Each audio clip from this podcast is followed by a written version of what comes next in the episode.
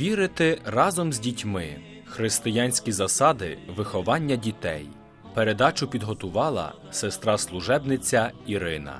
Світло від світла, Бога від Бога.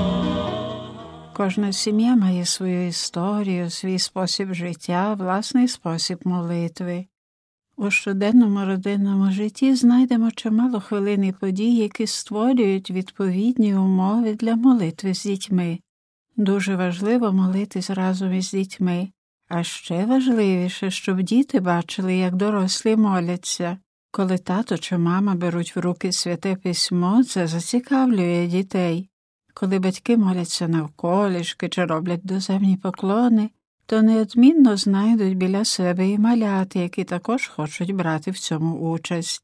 Дозволити їм на це це правильний і конкретний спосіб вести їх у молитву тієї християнської спільноти, яку святий апостол Павло називає домашньою церквою.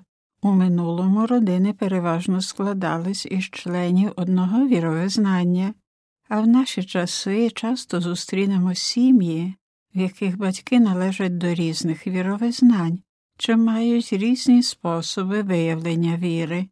Релігійні відмінності не повинні бути причиною непорозумінь чи сварок, а кожен має обов'язок поважати свободу совісті іншого. У деяких сім'ях батьки хоч і хрестять дітей, але обмежуються тільки цим, повністю занедбуючи християнське життя та виховання дітей у вірі. На жаль, що й досі часто трапляється, що у сім'ї молиться тільки бабуся чи дідусь, а батьки зовсім байдужі до вимог віри. А в деяких родинах навіть відкрито насміхаються з тих, хто регулярно ходить до храму чи щоденно молиться.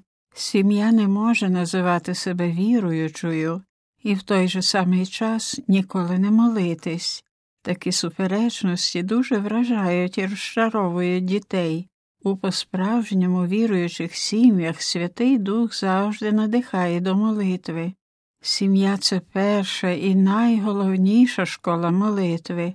В ній діти вчаться і молитов, які передало нам святе письмо та священна християнська традиція і літургія церкви, а також і спонтанних безпосередніх молитов, висловлених власними словами. В домашній церкві дітям передають також і народні церковні та релігійні традиції та молитви, без яких наша набожність не була би повною.